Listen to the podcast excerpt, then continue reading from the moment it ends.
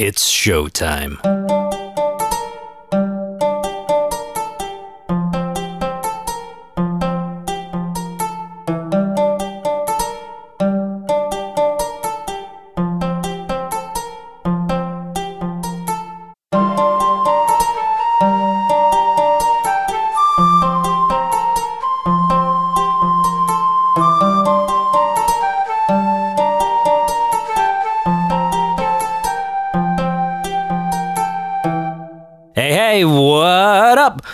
Kenny here with you for a brand new episode of the Kenny Ho Show, the final one for this week. This is number 5 of 5. Now, have you been one of the very, very few people who's tuned in each and every single day? What do you think? Is this thing viable as a daily? Because it's on my mind. I'm heavily contemplating going daily with this thing.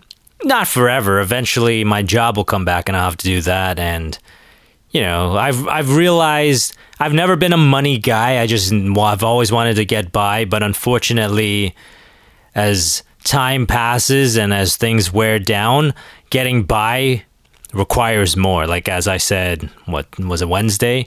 That I had a damn near heart attack. I thought one of my teeth fell out, and with my receding gum lines. I gotta assume eventually I'm gonna have to throw down 10 grand to do the grafting thing or get individual implants. So sooner or later, I'm gonna need a shitload of money. So eventually I have to get a second job. And with my unimpressive resume, I gotta assume the job's not gonna be great and I'll be very unhappy.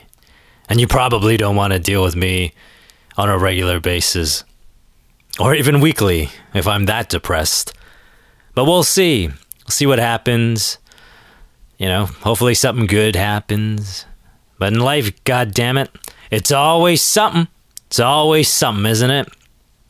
Without getting into any details, a couple things just fell. Now, I don't want to say it fell in my lap because that would indicate or imply that is a good thing, you know? The inside joke between me and David was, bitches always just fell into his lap. Whatever it was, because yeah, David's an average-looking dude. He's not Brad Pitt or anything like that. He's an average-looking dude. I guess he's super tall. But these chicks just throw themselves at him for some reason. Though the girls he tries for never gets them. The ones, all his girlfriends, they've made the first move. They've inquired. They've made it blatantly obvious they want to get down with the brown.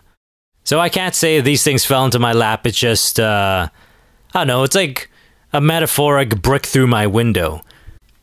I just can't have peace now, can I? I mean, I've got enough mental oopsies where even if nothing happens, I'm always a prisoner of my own mind. But external forces, there's always something. Even if it's something small. Like my parents. Their doctor retired, so they had to find a new doctor and... in order to transfer their records over to the new doctor, they had to pay almost $300 to some service to get like a USB or something of all their records. These pieces of shit. They collected that cash like that. We got a notice I don't know, a week or two after we sent the check in. It's been 2 months. The USB has not shown up. So now... I'm going to have to call these sons of bitches. Let's be fair. It's not going to be a dude, realistically. It's going to be some crabby old 40-something, 50-year-old something, single fat chick who nobody in their right mind could love in the first place. But then you compound with this empty life that she now leads in her empty apartment with her 15 friggin' cats. And as a hobby, she eats a pizza for 4 for 1 and drinks too much. So she shows up to work the next day feeling shitty about herself. And when someone calls just to ask, hey, what's up with the USB? She's going to snap at them. She's going to bark at them because she's angry. She's miserable. She's probably still a little bit drunk. And old Kenny on the other line is like, why can't I be at peace? Why do this is unbelievable. I paid you almost $300. I could buy a PS4 with that type of money, and you didn't send me the USB. Why do I have to chase you down? You collected the money. It's kind of sketchy and pretty unethical for you to take my money and then not do the job. I would feel so bad at my job if I took $300 from somebody and didn't deliver. And that's on the low end. You know, if I weren't so soft, if I were a go-getter where I wouldn't even think twice about making this call, then I suppose I wouldn't be like, oh, it's always something. I would probably be like successful in life and making out with my Kristin Kreuk looking girlfriend and being like, oh, life is good. There's always something good. But of course, 2020 has proved I don't care how hung you are. I don't care how handsome you are. I don't care how fast your car is. There's always something. Something's always going to get, there's always a bigger fish. God's like, old Kenny can only handle this much, so I only challenge him with this much. But you, handsome douchebag, that's reaped all the rewards life has to offer. You just bought yourself a brand new car, moved your business into a brand new building, planned the wedding of the century. Here's some COVID for you, son. How's that taste? And that's just the thing, right? I've come to realize over these past few months, I don't know that in life isn't fair.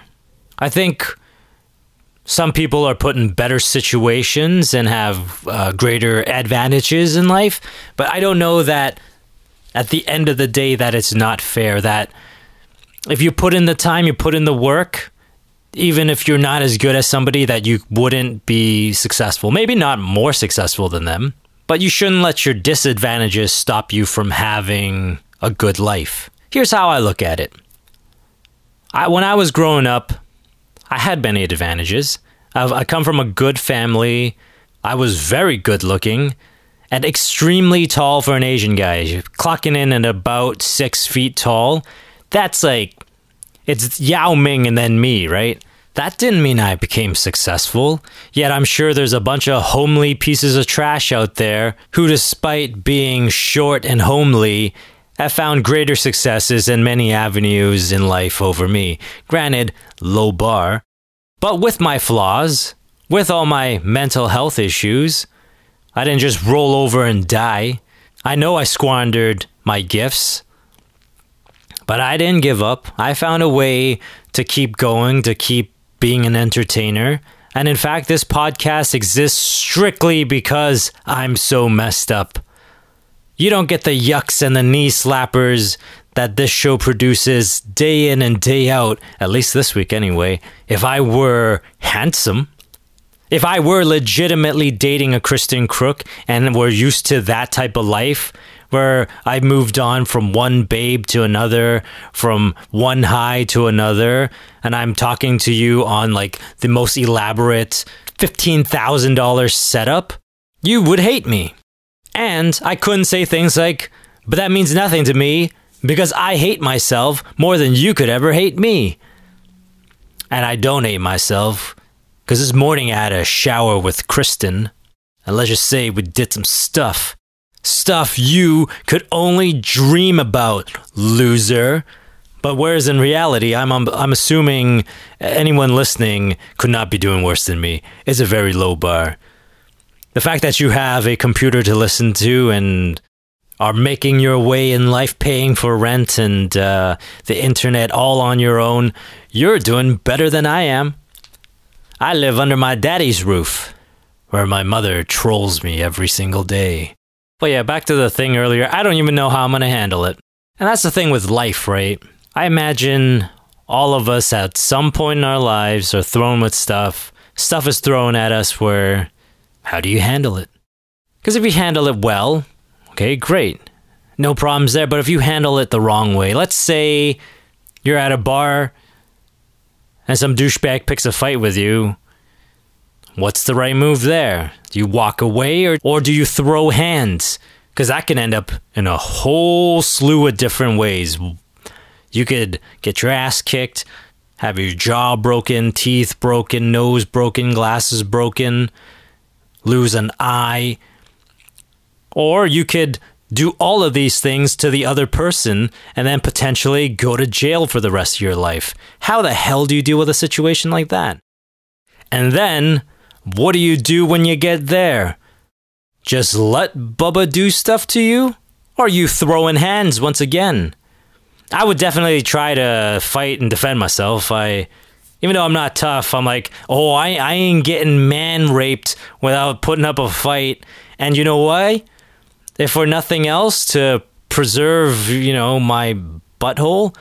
In that situation, the best case scenario is I don't know what it's like to be Bubba's bitch. And secondly, and just as importantly, is I probably get some time in solitaire. Is that what it's called? That cell where you're by yourself? I'm like, solitary confinement. Solitaire, I believe, is a card game you play by yourself. Which, if I were into card games, that would be my game. Because I got no friends. This is the life right here. I'm not taking a shower with 50 other men who all for some reason have turned gay. I'm not sleeping in a big dorm situation with these same homosexuals who are just waiting for me to pass out before they do stuff to me. In fact, knock on wood, I hope I never go to prison, but if I do, you better believe I'm going to use that old tactic. I'm going to pick out the biggest dude and try to rape him.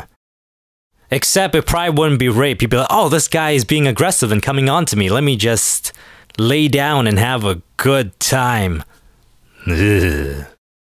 So on the topic of life's not fair, who knows? Maybe it is, maybe it's not. But I think it just, shit happens to everybody. No matter who you are. Because even Kristin Kreuk, I was just reading... I've had Kristin Kreuk on my mind lately, if you haven't noticed. I was just reading an article she did. Well, not really a whole article. She was quoted for like one paragraph and they used her picture. I'm like, so this is what they call the old clickbait. Okay, Toronto Star, if I was ever even considering giving you any money for a subscription, it's certainly gone now. I don't appreciate this type of practice. But she had one paragraph commenting on the fallout of Harvey Weinstein, because apparently she was getting sexually harassed, sexually assaulted all the time on set. But it wasn't like the obvious stuff. It wasn't like someone grabbed her ass. It would be like she didn't go into details, but I can assume that she means whatever. They're getting a little handsy with her. They're saying things that they shouldn't have been saying. And hey, you know what? Part of me wants to condemn these people because that's my baby girl, Kristin Kreuk. But to be perfectly honest, couldn't say I wouldn't do the exact same thing. Hell, in fact, I am saying that I wouldn't do the exact same thing. I'm saying I would do way worse. I would give her the old Trump special, right? I'd hook onto her from her vajayjay and pull her over to me. This is why the good Lord has not put me down the path to meet Kristin Kreuk, because I would be an animal. I would hurt her, I would destroy her, and I would hurt myself and destroy myself. But that's just it. I feel like we're all put down paths where, even though it's not perfect and there's elements that suck, it's just wherever we can hack it. Because I forgot. Here I am beating myself up about acting and leaving acting. And honestly, unless I went home to TVB where... they seemed pretty superficial with their casting. Not once were they like, oh, you need some sort of background in theater or have experience or anything, or a high school diploma or anything like that. They're straight up like, to enroll in our academy, you need to be at least 5'10" with no glasses. I'm like, dude, so for what, women? It's like, you need to be well under 150 pounds and sexy. Because then that's easy. If I go into a situation like that where everybody looks like they just walked off the Miss Hong Kong pageant, because, oh yeah, most of them just walked off the Miss Hong Kong pageant. Do you know how easy it would be to do a romantic scene with the likes of a Cicely Choi or a Grace Chan? I know what you're saying. You're like, no, I don't know who those are. But just take my word. They're fine. They're both... oh, they were actually in the same Miss Hong Kong pageant year. They... Grace won And then Cicely came in the runner-up. Or first runner-up. She was part of the top three. Second runner-up. Not saying that's what she placed, but I'm saying that's what I meant. Whereas, dude, when I was in theater school, not once did they ever put me with the hottest girl in class. When it came to romantic scenes, they always put me with the same fat chick. Every single time. I knew it. Like, before they would even assign the groups, I'm like, oh, so this is my scene. It's a romantic scene. They're going to put me with Fatty McFatface. And every single time, she was a bitch, too. Like, it wasn't just she was repulsive on the cover. She was also twice as disgusting on the inside. And I was just sick of it. Like, of course, they had Jamie, who's, like, one of the most beautiful women I've ever met, inside and out. Of course, she was always with the big, muscular, hunky dude, who I don't think was more attractive to me as far as the face went. Nice guy, I don't want to talk shit about him. He's an old buddy of mine. But that's what he had going for him. He was, like, really built. I'm like, but I'm better looking than this dude. But they're like, you're also Asian, and we don't like you. So go tell that fat chick how into her you are. I'm like, that's disgusting. I'm not at all. And I'm not that good of an actor to pretend. I'm just going to go and say these lines and try not to vomit. And unfortunately, we'll be scarred for the next 20 years or so. I'm speaking from experience because 10 years removed, still got those scars. I feel like 10 years from now, when I'm in the grave, I'll finally be over it. So whereas you look at Kristin Kreuk's life and career, I think she was in the game by the time she was 15, 16 years old. Like, even before she finished her first gig, she was already getting Snow White. She was on Smallville for like 7 years and has just never stopped working. She's on her like third smash hit now with Burden of Truth.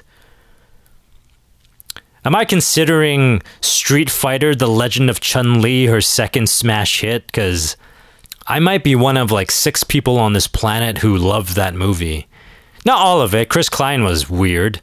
He was trying to be cool. I'm like, can you just talk like a regular human being, dude? Like, what is happening right now? You notice how Kristin sounds like herself right now as Chun-Li, and we're all like, okay, well, we can buy that. That's a human being there. Why don't you take a page from her, foo? I know you came from American Pie, and I'm sure you were just like a jock in high school, and you don't really know how to act, but for the love of Christ, stop trying. If this is what you feel like is acting, knock it off. Just talk. Read the goddamn lines. I prefer monotone over whatever this is, my guy. But on the surface, it looks like she has it good. She has it perfect, but she's got her own problems. She's dealing with shit that she shouldn't be dealing with. But it's the price you pay. Fortune favors the bold. But it doesn't mean that the bold don't take their fair share of hits. We all do. People suck. And life's always throwing you curveballs. Life's always taking you down a peg. But you just roll with the punches and try to take the good with the bad, I guess. Nothing's perfect.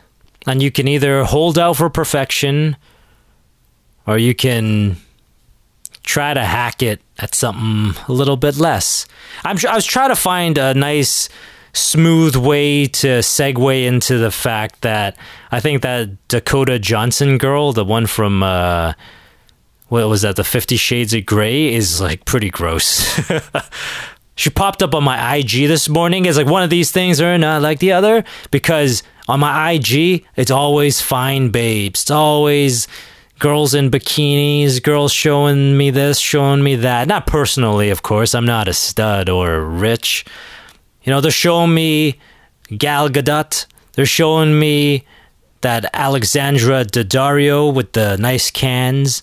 And then they're like, here's Dakota Johnson, or whatever her name is. Why? It's because it was the good Lord's way of showing me, Kenny, you should aim for Kristin Kreuk. You'll never get her, but I've made others in her vein. And you'll not get them either, because they're always into white guys.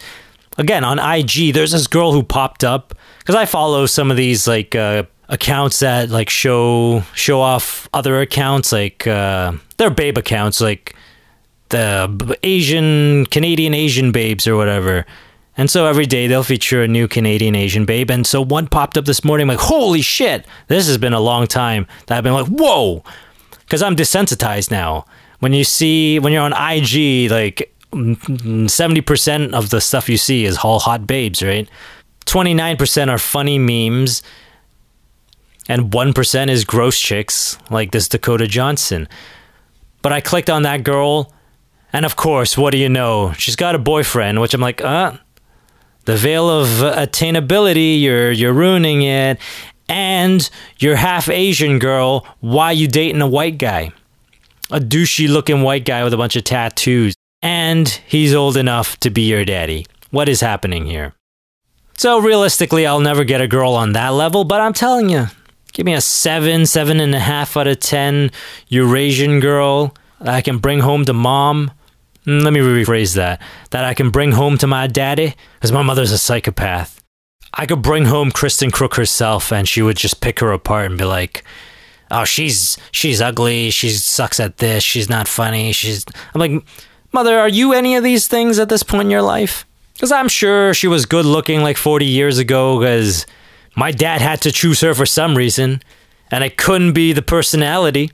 But Christ on a pony, Lego my ego. You get off, Kristin. She's as close to perfection as far as I can tell. But a nice 7.5 out of 10, Kristin, would be amazing. It's a realistic goal. But that's the line. If you're not at least a 7 or a 7.5 on the outside and a 15 out of 10 on the inside, I never get serious with you. I'm not bringing you home to mom. I'm not bringing you home to dad. If you're under a 7, you are a practice girl. If you're under a 7, you're the type of girl I'm going to do stuff to get good for the one. And so initially I thought that Dakota Johnson girl was miscast. I'm like, whoa, wait, why'd they put her in the role? Isn't she supposed to be hot? This girl's not hot at all. But it turns out I was wrong. The story they were trying to tell is the tale of the practice girl.